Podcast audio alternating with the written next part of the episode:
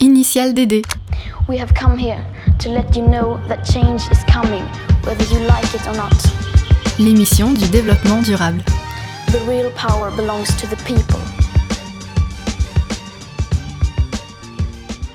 Bonjour et bienvenue dans Initial DD, l'émission du développement durable en Normandie. Premier sujet de préoccupation environnementale des Français, la qualité de l'air a un impact sur l'économie, sur notre rythme de vie, mais aussi sur notre santé. Tous les secteurs d'activité contribuent à la pollution atmosphérique, cependant la qualité de l'air ne s'arrête pas à l'air respiré dans la rue. Vous l'aurez compris, dans cette émission, nous allons aborder le sujet de la qualité de l'air. Mais alors, d'où viennent les polluants? Dans quel milieu se trouvent-ils? Quels sont leurs risques sur l'environnement et la santé? Et comment les structures et les chercheurs normands analysent-ils l'air que nous respirons? Initial DD. L'émission du développement durable. Mes invités en studio pour répondre à ces questions sont Christophe Legrand, directeur adjoint d'Atmo Normandie, l'association de surveillance de la qualité de l'air, et Antoine Guéry, doctorant à l'université de Caen et membre du laboratoire ABTE, Aliments bioprocédés toxicologie environnement. Nous parlerons de l'air en milieu intérieur en deuxième partie d'émission, mais dans un premier temps, dressons un état des lieux de la qualité de l'air en Normandie. Christophe Legrand, bonjour. Bonjour. Alors, pouvez-vous nous expliquer pourquoi y a-t-il eu besoin de créer l'association Atmo Normandie? Alors, Atmo Normandie, c'est une longue histoire en fait. Hein. Euh, ça a commencé dans les années 60 avec plusieurs petites associations très locales qui se sont créées en Normandie, hein, en particulier au niveau des grands bassins industriels qui étaient ceux du Havre, de Rouen et de Caen. Hein. Il y avait à l'époque un gros pôle sidérurgique à Caen, il faut s'en souvenir. Euh, et puis donc au fil du temps et de multiples évolutions, je dirais, on est arrivé jusqu'en 2016 où euh, ben, une seule association euh, s'est créée par la fusion d'Aircom et, et de Air Normand en Haute-Normandie, d'Aircom en Basse-Normandie, ont fusionné pour créer Atmo Normandie au moment de la fusion des deux régions. Voilà, donc on est une structure euh, environ d'une de 35 salariés euh, qui avons pour mission effectivement de surveiller la qualité de l'air sur notre région et d'accompagner, je dirais, les, grands acteurs de la qualité de l'air, hein, que sont l'État, que sont les collectivités territoriales, les industriels aussi, qui ont des obligations importantes pour euh, essayer de protéger l'air. voilà, les accompagner dans la mise en place de leurs actions, de leurs politiques, pour arriver à améliorer l'air qui est un bien commun. Alors, améliorer euh, la qualité de l'air, c'est une question de santé publique. D'après l'Agence nationale de santé publique, par an, il y a environ 48 000 décès prématurés qui sont causés par la pollution de l'air en France. Mais avant le décès, quels sont les risques d'une exposition à une mauvaise qualité de l'air? Alors, euh, les risques d'une mauvaise qualité de l'air, c'est toute une série d'atteintes euh, pathologiques. Hein. Alors, je ne suis pas spécialiste, donc je ne vais pas trop m'étendre dessus, mais on a souvent dans l'idée qu'on va avoir des problèmes respiratoires si on respire une mauvaise qualité de l'air. Il faut savoir, par exemple, que ce n'est pas le premier problème. Le problème sera d'abord un problème cardiovasculaire. Les problèmes euh, cardiovasculaires, tout simplement parce que les polluants rentrent dans l'organisme et, atteignent des organes cibles. je ne vais pas aller plus dans le détail, mais ce n'est pas forcément des problèmes respiratoires en premier lieu. Ensuite, les impacts sanitaires, ce sont des impacts, je dirais, qui peuvent être aigus, rapides. Par exemple, lorsqu'il y a une forte dégradation chez les asthmatiques, qui subissent euh, des conséquences très directes, très rapides euh, de cette mauvaise qualité de l'air, mais ça peut être aussi des impacts beaucoup plus lointains, chroniques, avec des maladies euh, type cancer, type problèmes cardiovasculaires qui peuvent apparaître dans la durée. Donc vous voyez, et ces impacts-là ont été étudiés donc par Santé publique France hein, et qui a rendu en, en, 2016 une étude extrêmement importante, je dirais presque un peu fondatrice, pour connaître cet impact de la qualité de l'air sur la santé, enfin l'impact surtout des pollutions atmosphériques sur la santé, qu'il a placé au rang du troisième, de la troisième cause de mortalité euh, en France après le tabagisme et l'alcoolisme. 48 000 morts, alors euh, bon, c'est toujours délicat de parler en nombre de morts aussi, hein, parce que euh, par rapport à quoi? Le zéro pollution, ça n'existe pas parce qu'il y a une part de la pollution qui est naturelle, hein, il ne faut pas l'oublier. Mais euh, si par exemple nous respections tout simplement les, recommandations de l'Organisation mondiale de la santé, les recommandations de 2005, parce qu'elles viennent d'évoluer il y a un mois, donc euh, il faudrait refaire les estimations. En tout cas, pour les anciennes recommandations de l'OMS de 2005, euh, si on les respectait, en France, ce serait déjà 17 000 morts d'éviter. Hein, donc vous voyez euh, qu'il y a vraiment un potentiel euh, d'action et un potentiel d'amélioration en termes de, qualité sanitaire par rapport à la pollution atmosphérique. Et alors justement, cette pollution atmosphérique, euh, elle, est caractérisée par quel type de polluants et, et quels sont les polluants qu'on retrouve dans l'air? Alors, Déjà, on va éviter de parler de la pollution atmosphérique. J'aime plutôt parler des pollutions atmosphériques parce qu'elle est multifactorielle, elle est multicause, elle est multi-impact. C'est-à-dire qu'il n'existe pas un type, il n'existe pas une pollution. Il y, a, il y, a, plein de choses très diverses. Je vais prendre par exemple dans les milieux urbains, ce que l'on connaît bien en France, hein, euh, une cause importante de la pollution, c'est le trafic routier. Hein. Euh, donc ça, et cette pollution est d'autant plus intense qu'on est proche d'un axe de forte circulation. Et plus on va s'éloigner de ces, de ces endroits-là, de ces lieux-là, euh, plus l'impact de cette pollution sera faible.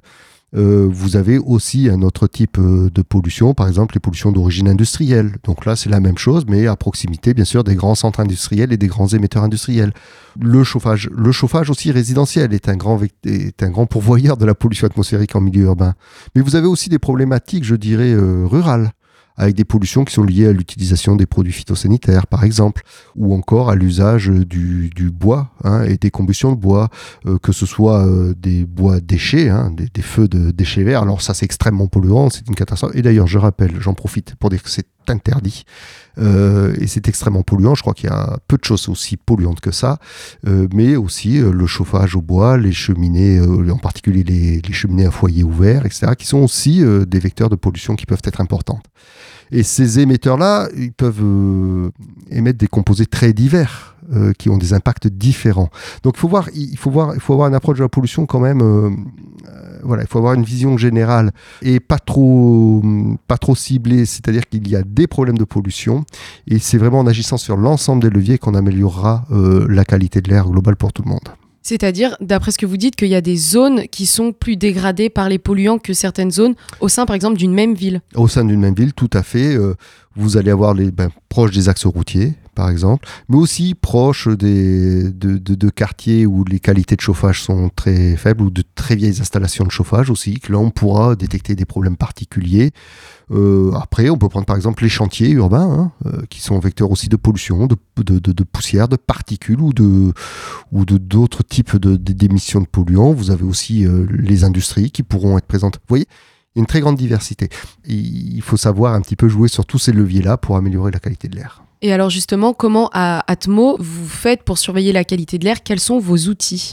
Alors, notre premier outil, c'est la constitution de notre association, déjà. C'est-à-dire que euh, l'association, de par sa, la façon dont elle est construite, elle met euh, autour de la table euh, quasiment tous les acteurs, que ce soit les acteurs de l'État, des collectivités, l'État qui aura plus, voilà, la réglementation, il faut qu'elle soit respectée, les collectivités qui dira le bien-être de mon de ma collectivité et du citoyen qui y habite, l'industriel qui lui euh, va chercher à essayer effectivement d'optimiser et de réduire ses, ses émissions et de, de contribuer à l'amélioration, et enfin euh, tous les partenaires du, du monde associatif, hein, de protection de l'environnement, du consommateur, des personnes qualifiées, euh, en particulier du monde de la science et de la médecine, qui vont être là aussi euh, pour discuter de tout ça. Et ces quatre acteurs-là, ces quatre grands acteurs ont un quart, un quart de la décision au sein de l'association. Donc déjà, je dirais, ça passe par euh, d'abord cet échange, cette possibilité d'échange et cette mise en commun de la connaissance et des objectifs. Ensuite, nous sommes un organisme avant tout technique. Hein, C'est-à-dire que nous avons en charge la surveillance de la qualité de l'air. C'est-à-dire que nous avons plusieurs outils de la surveillance. Nous avons bien sûr la mesure. La mesure qui est extrêmement précise, qui est extrêmement normée, extrêmement coûteuse. Il faut savoir que les mesures que nous faisons en Normandie sont comparables avec les mesures qui sont faites à Paris, euh, les mesures qui sont faites dans le reste de l'Europe, voire au niveau mondial. C'est-à-dire qu'on s'inscrit dans des chaînes normatives internationales hein, et euh, pour avoir vraiment une très grande qualité. Et cette qualité, bien sûr, a un coût. Un autre outil qui est très utilisé, c'est le calcul des émissions. Hein, C'est-à-dire que nous avons en charge sur la région de calculer, à partir de tous les renseignements que nous pouvons avoir sur les activités de calculer les émissions qu'elle génère par polluant, avec plus ou moins de détails, plus ou moins d'incertitudes, une plus ou moins bonne localisation, mais en attendant, euh, ça reste un levier d'action, un, un outil très important pour identifier les leviers d'action de réduction des émissions. Troisième outil, c'est ce que l'on va appeler dans notre jargon la modélisation, c'est-à-dire que si une mesure, elle donne une très bonne information, mais en un seul point, à l'endroit où on mesure. La modélisation, elle, va nous permettre par des calculs mathématiques, euh, utilisant les, formules de la chimie, de la physique atmosphérique, permettre de spatialiser cette information et de donner une information qui sera peut-être de moindre qualité, bien sûr, mais une information sur, en tout point du territoire. Voilà, donc c'est un petit peu, je dirais, l'utilisation de ces trois grands outils euh, de la surveillance qui va nous permettre de faire des diagnostics et de donner un état de l'air sur notre région ou sur des territoires plus réduits, la métropole, quand la mer, Cherbourg en Cotentin, voire près d'un axe routier, près de travaux, euh, de travaux d'aménagement, etc. Alors, pour faire ces analyses, vous avez, euh, vous avez toute une équipe, c'est-à-dire que vous avez des chercheurs, des scientifiques euh, qui travaillent à vos côtés chez Atmo? Alors, on a essentiellement des ingénieurs, des techniciens. Alors, c'est un niveau, euh, oui, dans l'équipe, on peut dire qu'il y a un niveau de qualification très élevé parce qu'on est sur des technologies et des, des, méthodes mathématiques qui sont quand même très élaborées. Hein. Et une grande partie de l'équipe, effectivement, on est sur du bac plus 3, bac plus 7. Et alors chez Atmo, vous proposez aussi un apprentissage qui est nommé le langage des nez, qui vise à éduquer la population euh, aux odeurs perçues et de les retranscrire via un langage collectif. Est-ce que vous pouvez nous en dire un peu plus? Pourquoi vous proposez de, former la population sur ce qu'elle sent? Alors ça, c'est notre petite particularité chez Atmo, c'est notre petite pépite. Euh, oui, euh, Atmo Normandie a développé au fil des ans une compétence, une méthode Hein, carrément, qui s'appelle le langage des nez, euh, qui permet, euh, si vous voulez, de, de rendre compte des odeurs qui sont ressenties par la personne qui, qui, la, qui perçoit, bien sûr, mais de la rendre compte de la façon la plus objective possible. On a souvent tendance, lorsqu'on croise une mauvaise odeur, quelque part, dire oh, ça pue. Euh, bon, une fois qu'on a dit ça, bon, on a manifesté notre inconfort, mais on n'a pas vraiment fait avancer le sujet. Euh, le langage des nez, c'est quoi? C'est d'arriver euh, par un entraînement un entraînement euh, du nez et du cerveau à reconnaître des notes olfactives, c'est-à-dire dire tiens cette odeur-là, elle fait penser à ça, elle nous rappelle tel type de molécule, et à y donner, donner une intensité, c'est-à-dire que on factualise, on objective cette odeur-là. Alors c'est bien, bon, mais à quoi ça, sert quelque part? Eh ben, On va prendre des exemples assez simples. C'est des gens formés lorsqu'ils perçoivent une odeur euh, euh, sur une zone particulière, ben, en pouvant exprimer une note olfactive, des molécules associées, et en discutant avec les potentiellement activités génératrices de cette odeur, ça permet ben, d'identifier d'où ça peut venir. Et ça, c'est quand même vachement intéressant parce que ça permet l'action derrière. Dire, waouh, ça sent le pétrole euh, à proximité d'une raffinerie, si vous voulez, euh, on n'a pas fait avancer le schmilblick. Mais si on est capable de préciser exactement la nature de cette odeur et d'avoir des informations là-dessus, on peut identifier par exemple une partie de process qui présente des défaillances. Et n'importe qui peut demander à faire partie de, ce processus?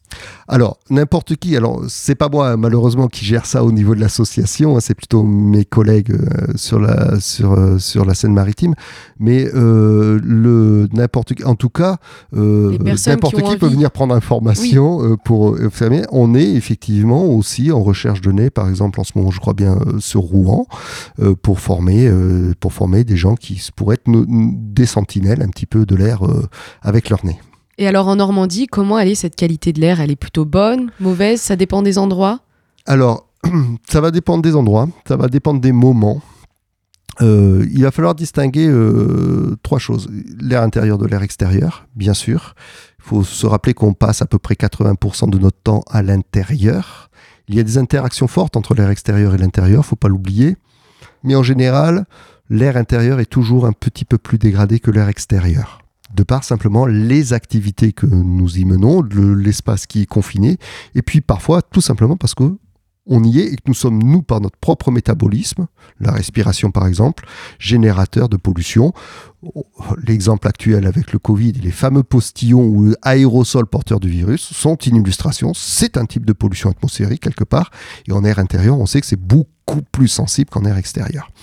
Donc ça, c'est la première chose. Deuxième chose euh, qu'il faut euh, deuxième aspect, c'est euh, il faudra distinguer la pollution chronique de la pollution de type incidentel.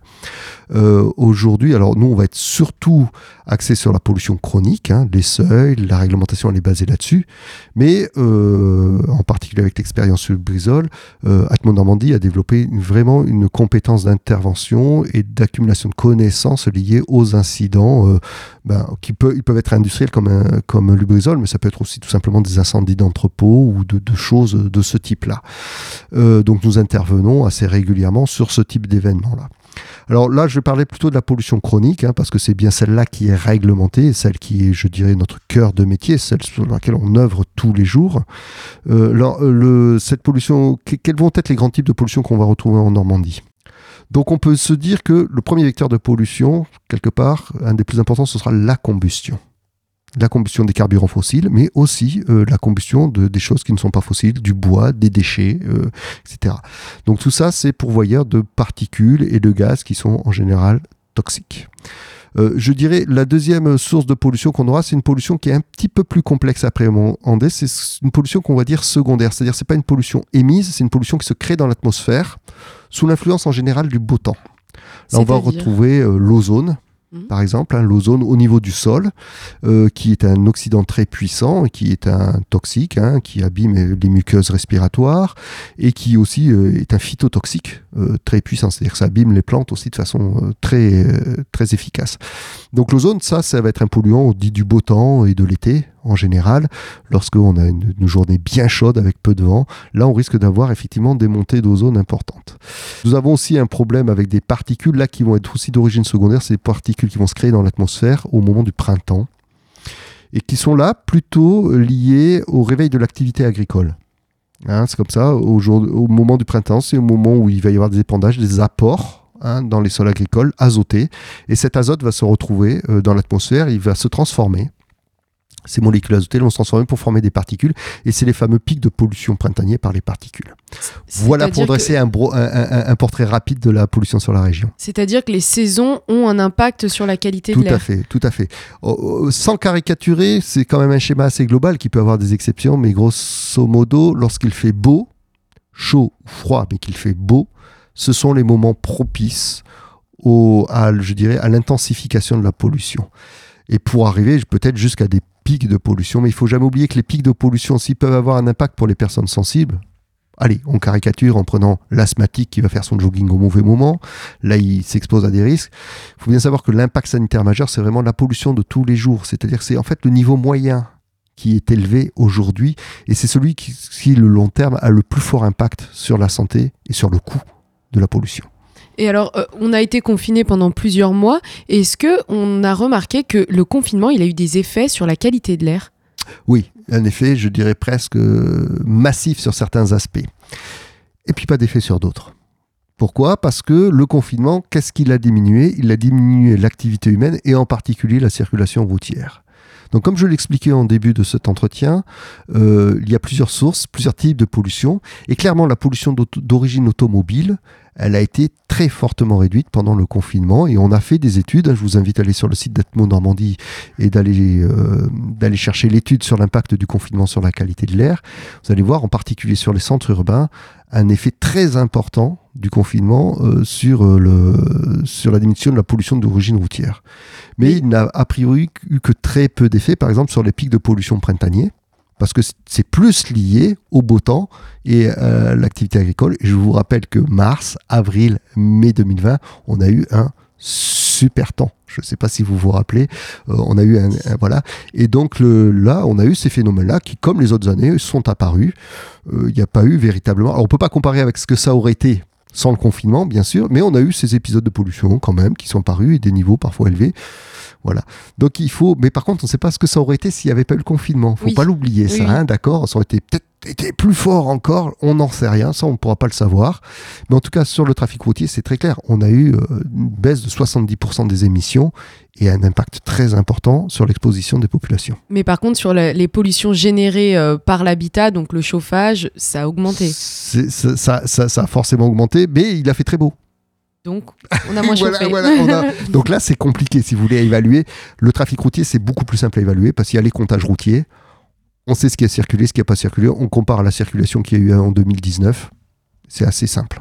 Alors un peu plus tôt, vous évoquiez euh, le sujet euh, des polluants dits atypiques euh, avec, avec l'incident de Lubrizol. Pour rappel, le 26 septembre 2019, il y a eu un incendie sur le site de Lubrizol situé à Rouen, environ 100 km d'ici.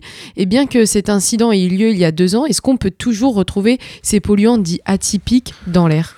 Alors, c'est un sujet assez complexe, euh, ce type d'incident, euh, je veux dire, important, hein, un incendie important. Euh, il y a la phase incendie, puis ensuite il y a la phase, je dirais, toute la phase ensuite de rémédiation, comme on dit, c'est-à-dire que ben, il faut nettoyer, il faut reconstruire, il faut voilà, il faut réhabiliter les terrains, etc. Alors sur la phase incendie, donc déjà ça a été une très forte mobilisation d'Atmo Normandie qui a qui a complètement réorganisé euh, son fonctionnement pour être au service euh, de tous, pour arriver à apporter de l'information. Euh, très peu d'informations existent en termes de qualité de l'air sur ce type d'incident. Et effectivement, on, a fait pendant plusieurs mois des mesures et on a fait des suivis pour effectivement essayer d'emmagasiner de l'information et de la connaissance. Hein. C'est-à-dire que dans ce genre de domaine-là, à part pour quelques polluants, en particulier les polluants réglementés que l'on suit de façon régulière. Donc là, on peut comparer, on peut. Mais pour plein d'autres choses, ce sont des choses qui n'ont jamais été mesurées euh, ou très peu dans l'atmosphère, où il y a très peu de documentation. Donc on en trouve. Est-ce que c'est grave? C'est pas grave, c'est toute la difficulté de l'exercice. Et ça, effectivement, on peut. C'est pas Atmo Normandie qui pourra le dire. Atmo Normandie peut essayer d'évaluer ce qu'il y a dans l'air, mais travailler sur les conséquences, c'est beaucoup plus difficile. Là, il faut s'associer avec des, biologistes, des épidémiologistes, et ça prend du des temps. médecins. Ça prend beaucoup de temps. Et c'est pas que l'ubrizol qui permettra de conclure. C'est aussi de travailler sur d'autres types d'incidents, d'autres types d'informations. Et c'est vraiment, véritablement un travail de recherche. Un peu plus tôt, vous avez évoqué le sujet de la législation de l'air qui repose en partie sur l'application d'une réglementation. Et alors, vous, euh, à Atmo, comment vous participez au débat sur les politiques publiques de qualité de l'air? Alors, je ne vais pas vraiment parler de débat. Je vais parler que nous sommes, euh, un organisme expert. Euh, nous sommes un organisme qui, qui, a la connaissance euh, sur les problématiques de l'air. Et nous sommes une association avec des adhérents, en particulier les collectivités. Donc nous allons être là en termes d'accompagnant, c'est-à-dire que nous allons, euh, déjà nous avons des, des obligations quelque part de, de, bilan et de rapportage de nos données auprès de, de l'ensemble des acteurs, mais aussi euh, nous sommes là pour les aider euh, dans la définition, dans leur amener des éléments pour la définition de leur politique et pour les aider à l'évaluer. D'accord? Donc nous allons être plutôt des accompagnateurs des proposeurs d'idées. Nous n'allons pas être ceux qui allons monter ces politiques-là parce que ça relève bien de la, de la responsabilité du politique, des collectivités, de l'État ou du responsable industriel d'ailleurs si euh, c'est un problème lié à sa propre industrie. Donc vous voyez, on est on est on va être plutôt être des accompagnants des soutiens et, voilà, des soutiens et puis apporter de l'information factuelle. Eh bien, merci à vous, Christophe Legrand, d'être venu nous parler de la qualité de l'air en Normandie. On peut retrouver plus d'informations sur le site internet atmonormandie.fr. Merci beaucoup. Après la pause musicale, nous parlerons de la recherche en qualité de l'air intérieur et des moisissures qui polluent nos maisons. Mais tout de suite, on écoute Low Era de Guise sur Radio Phoenix.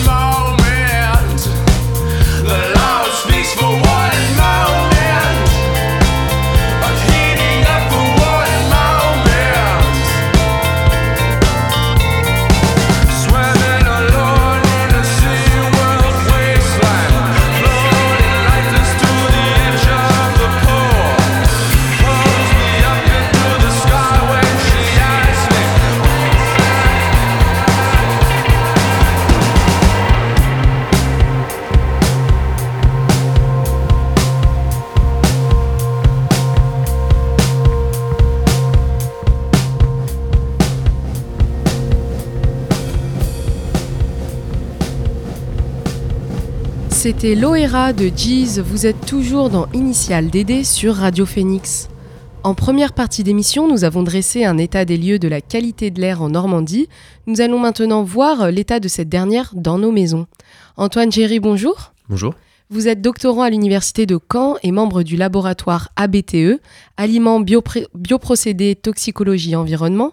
Votre thèse s'intitule Exposition en milieu intérieur, étude des bioaérosols et effets des déterminants climatiques sur le développement et la virulence fongique.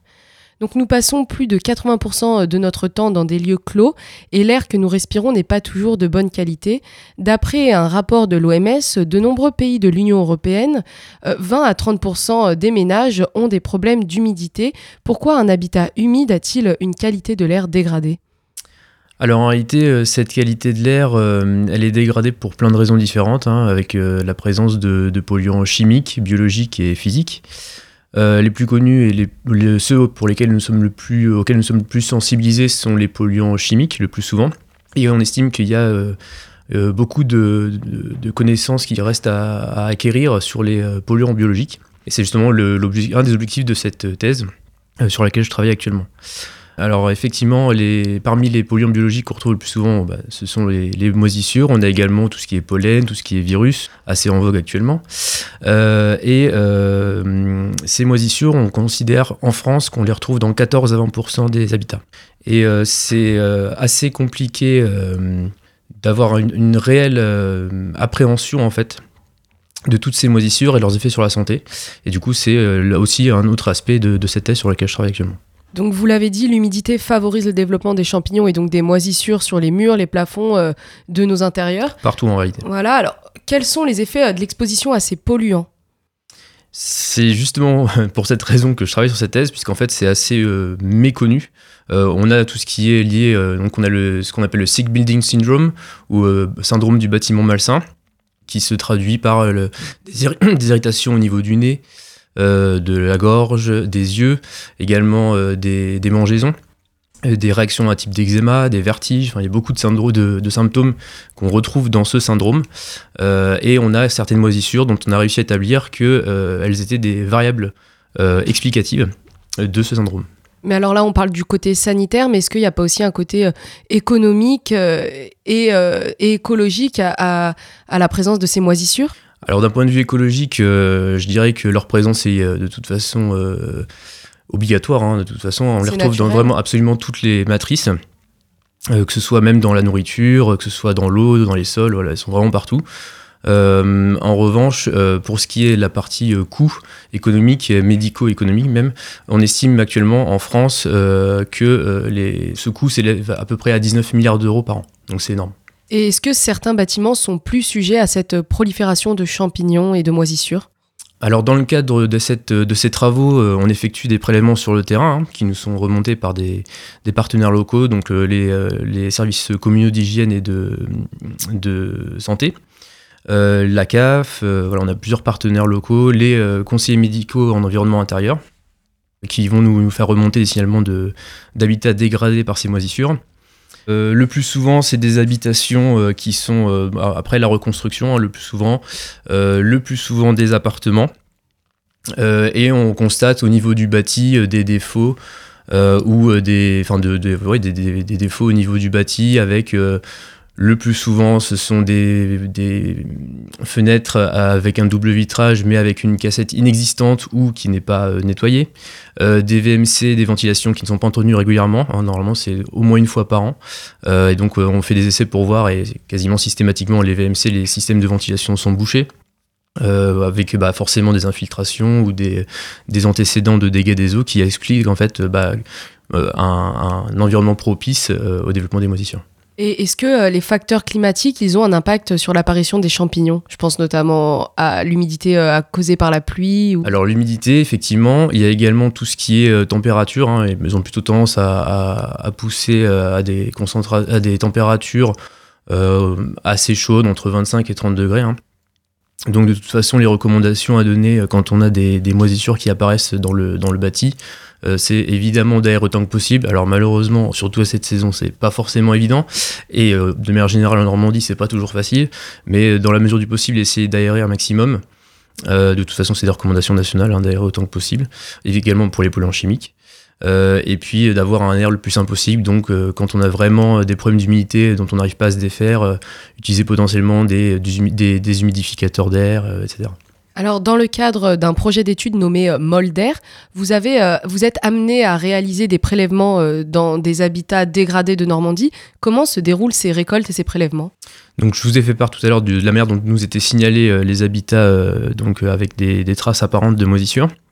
Euh, ensuite, en fait, on a toute un- une batterie de, matériel qu'on utilise pour effectuer les prélèvements sur le terrain. Donc, euh, on a euh, ce qu'on appelle un biocollecteur à force cyclonique. Donc, en fait, c'est un, dispositif qui permet de, récolter toutes les particules en suspension dans l'air dans une matrice liquide qu'on va mettre en culture ensuite au laboratoire. Également un compteur particulier pour voir à peu près enfin, le nombre de particules et leur répartition en fonction de leur diamètre dans l'air. Euh, on effectue également des mesures de température et d'humidité, évidemment, Euh, la quantité de CO2 en partie par million dans l'air. euh, voilà. Donc c'est tout- tout ces- toutes ces mesures qui sont effectuées à chaque prélèvement.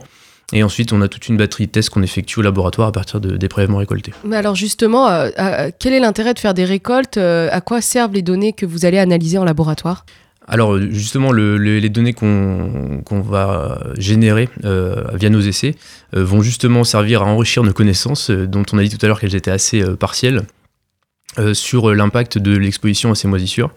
Donc on va effectuer des quantifications de, toxines, étudier la toxicité sur des modèles cellulaires de ces moisissures ou d'extraits de ces moisissures. Euh, voilà, donc c'est pour ça qu'en fait, c'est ma thèse se, se répartit en deux volets, un volet de terrain où on effectue euh, les prélèvements et un volet au laboratoire où on va, euh, à partir de ces prélèvements, isoler les moisissures et essayer de déterminer autant que possible leurs impacts sur la santé in vitro. Et est-ce que ces impacts peuvent être vraiment dangereux sur la santé? Encore une fois, ça dépend de la concentration euh, et de l'atteinte du bâti euh, et des concentrations auxquelles sont exposés les, habitants. Alors, comme vous l'avez dit tout à l'heure, on passe environ 80-90% de euh, notre temps en milieu intérieur. On pense souvent à chez soi, mais c'est également le bureau, les transports en commun, etc., le gymnase, la salle de sport, tout ça. Cette, exposition fait que même si on a des, taux qui sont assez faibles de contaminants, bah, comme on est tout le temps exposé et que c'est potentiellement parfois à faible concentration, on peut avoir des, des effets qui peuvent être... euh, disons que la chronicité de l'exposition euh, va, va peut-être contrebalancer le fait que les, les polluants sont pas forcément très concentrés. Et dans le cadre de ce travail, est-ce que vous êtes amené aussi à faire des récoltes justement dans les transports en commun, dans des entreprises? Alors pour l'instant, c'est cantonné euh, aux habitats humides, hein, non pas parce qu'on est en Normandie forcément, euh, mais parce que c'est euh, c'est quand même là où on a le, on passe le plus le- la majeure partie de notre temps. Sur les 80-90% en- euh, qu'on passe en, en milieu intérieur, c'est quand même dans l'habitat où on reste le plus longtemps. Et est-ce que vous remarquez euh, que certaines moisissures et certains champignons sont plus fréquents dans les habitats normands spécifiquement? Alors, alors, faut savoir qu'il y a assez peu d'équipes qui travaillent sur euh, les moisissures et euh, leur présence dans les habitats intérieurs euh, en France.